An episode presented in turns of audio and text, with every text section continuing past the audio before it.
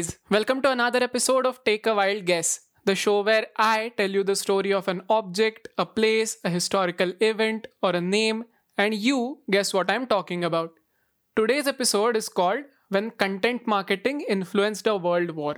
It is a story of how a European company developed content to sell their products and how this content helped turn the tide of the war.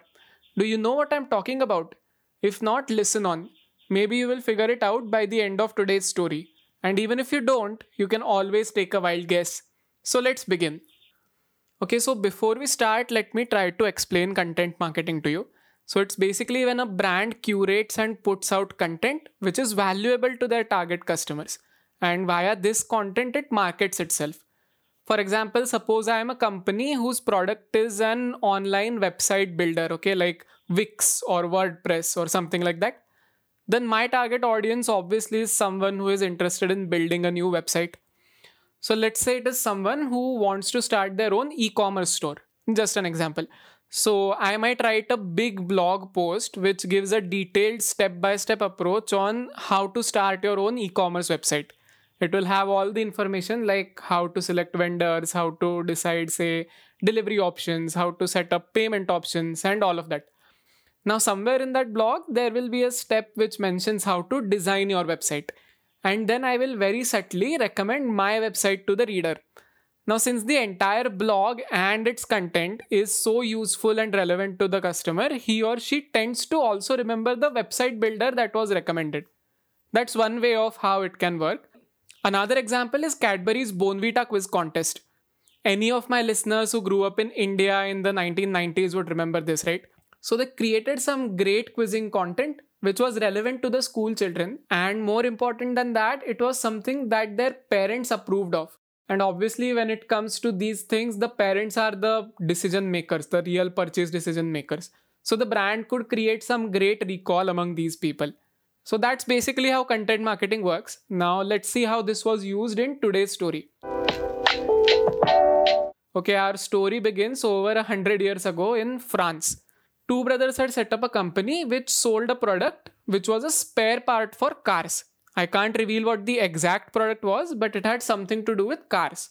Now, back in the early 1900s, there were hardly 3000 cars in the entire country. So, naturally, a company that just sold this product wasn't very viable from a business sense. So, the brothers realized that there was a need to grow the overall market for cars so that more people should be willing to drive cars instead of bikes, which were more popular in France back then. Now, one way to achieve this was by making long drives more attractive to people. This is where the brothers' marketing genius comes in, okay? They came up with a magazine or a guide of sorts which contained a lot of information that was useful for motorists.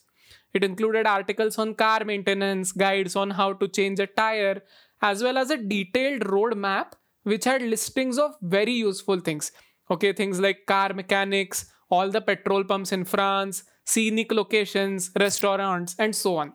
They published around 35,000 copies and distributed them free of cost. And they decided to recover whatever was the cost of printing by taking ads from local businesses. But soon they realized that people weren't valuing these guides enough because they were distributed free. So in 1922, they started charging customers a very nominal fee for these guides. Now, as this fee was enough to cover the printing costs, they decided to eliminate all ads from the guides. This part is important, okay? Remember it. We will come back to it soon. But before that, I'll tell you an interesting story. These guides got a good response from readers, and soon the company was printing similar ads for over 15 countries in and around Europe. Now, in 1939, the company halted work on these guides because, you know, the Second World War broke out. But soon they were specifically told to resume work on these guides. You know why? It's because the maps they produced were so detailed that the GSGS, which stands for the Geographical Section General Staff, which was a department of the British War Office, used these maps to plan and coordinate troop movements across Europe. And this helped the Allied forces a lot. The company had even patented a method of folding large maps, which was adopted by the British Army. Anyway, coming back to our story, remember I told you that the guides didn't carry ads anymore. So, as a result, the readers started trusting the information presented in these guides as authentic and non biased. One section of the guide that was specifically popular was restaurant reviews. The company decided to capitalize on this popularity. It recruited a number of food critics that they called inspectors. Now, these inspectors were like full on spies, okay? They were required to maintain anonymity, they didn't inform the restaurants before visiting, and they were selected from across age groups and genders. They weren't even allowed to talk to journalists because of the risk of blowing their cover. This ensured that the restaurants didn't give them any special treatment, and the reviews which were published were authentic. Now, the company also came up with a rating system for restaurants. It ranked them on a scale of 0 to 3, where 3 was considered the best. Over 80 years, this process has remained more or less the same. Today, these ratings are considered the gold standard in fine dining. Top chefs from over 25 countries across four continents compete to be a part of this exclusive three star club. Do you know which company this is?